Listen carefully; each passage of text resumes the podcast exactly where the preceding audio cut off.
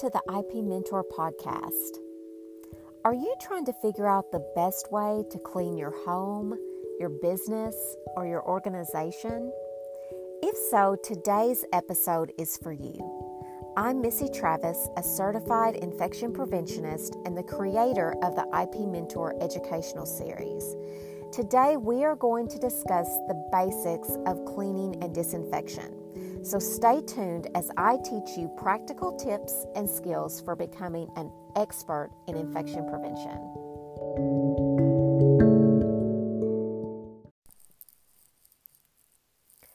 Today, I want to talk to you about the basics of cleaning. So I'm going to call this episode Cleaning 101. And we're also going to talk a little bit about disinfection. I think this is such an important topic because so many of us are trying very hard to keep our homes safe and healthy. We're working in our businesses. We're trying to increase cleaning. If you work in a healthcare facility, you are cleaning more than ever. And so it's really important to think about some of the basics of cleaning. So I'm going to talk about just a few key points about cleaning today.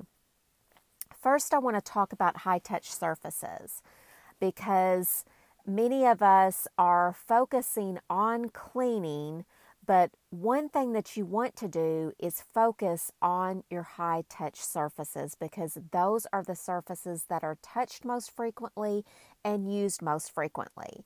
Not to say you don't want to do a thorough cleaning at the end of the day or at the beginning of the day, but you want to, throughout the day, hit those high-touch surfaces. And those are things such as doorknobs, handles, elevator buttons, common countertops, or places where people are constantly touching those areas or leaning on those areas.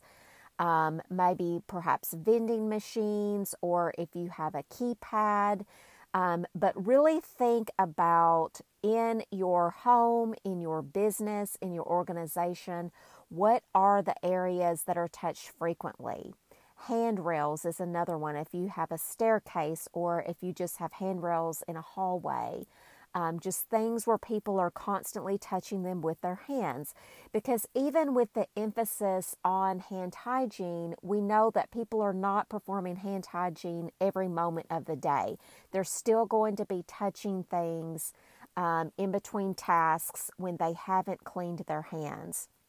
So it's important not only that we do hand hygiene, but that we also are cleaning those surfaces that are frequently touched by others.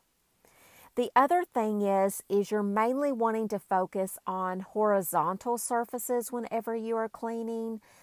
Not to say that you don't want to hit the walls and curtains periodically as they become visibly soiled.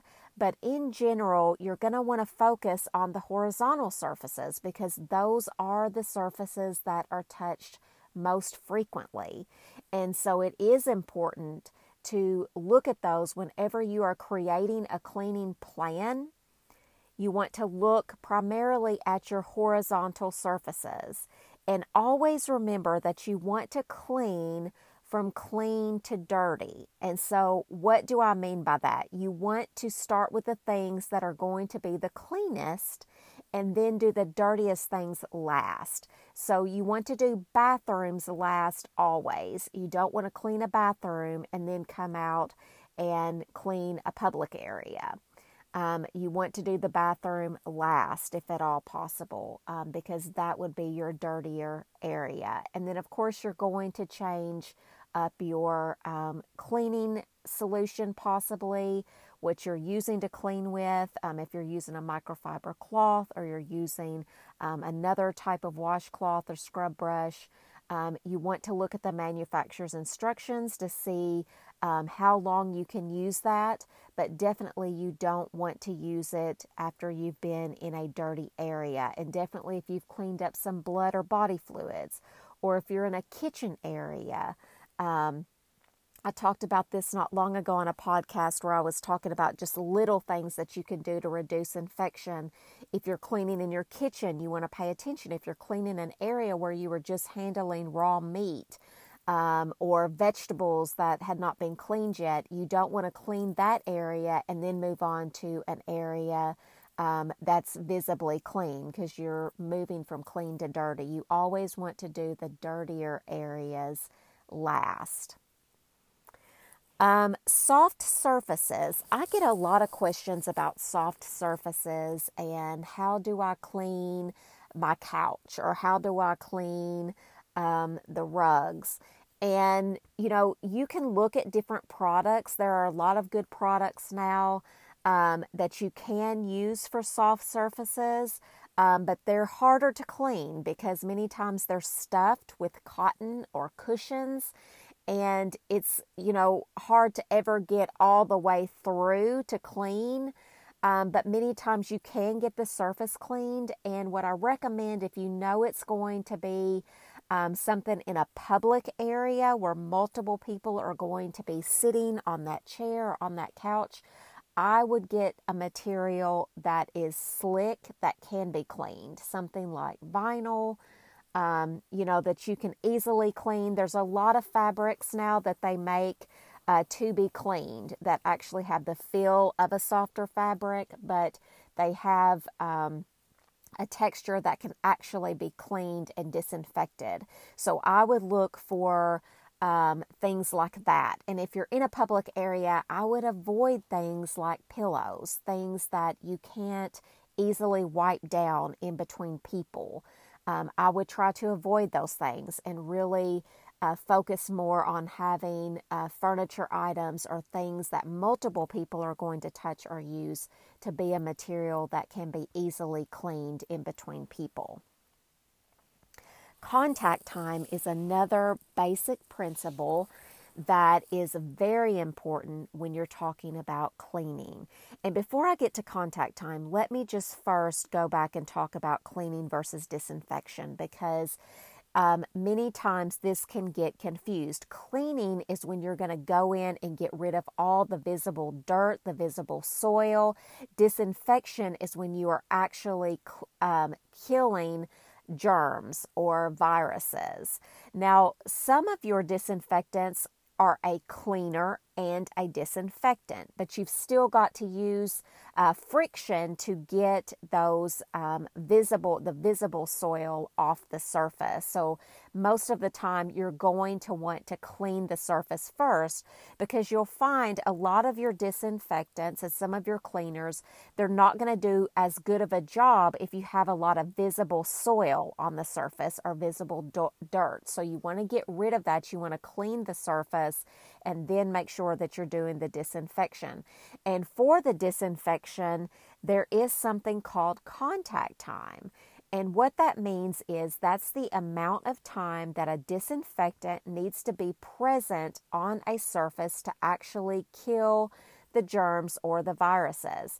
And if you look on the disinfectant that you are using, many times on the bottle or on the canister, it will say how long it needs to sit. And most of the time, it will be anywhere between 5 to 10 minutes. And I really wouldn't want to use anything over 10 minutes because most of us are not going to allow something to stay wet for longer than 10 minutes, especially if we're talking about high-touch surfaces, because that's usually a busy area and people are constantly going in and out. So you want something that is going to disinfect quickly. And so really, you want to stay around 5 minutes or less in those very busy areas. And then if you're doing your end of the day cleaning, or if you're in your home and you have time that you can wait the 10 minutes, then that's perfectly fine to do that. Another principle talking about disinfectants is many disinfectants that we use today are quaternary ammonium disinfectants. And one thing to keep in mind with this particular disinfectant, many times they're called quats for short, is that you can have something called quaternary binding. And what that means is sometimes if you're using a particular cloth, it can bind to the quaternary ammonium. And so what that means is it will actually suck the cleaner into the cloth and it won't get onto the surface because it sticks to the cloth. And so it really doesn't do any good for you. You're wiping your surface down thinking that you're disinfecting and you're not. The cloth is actually absorbing all of our disinfectant.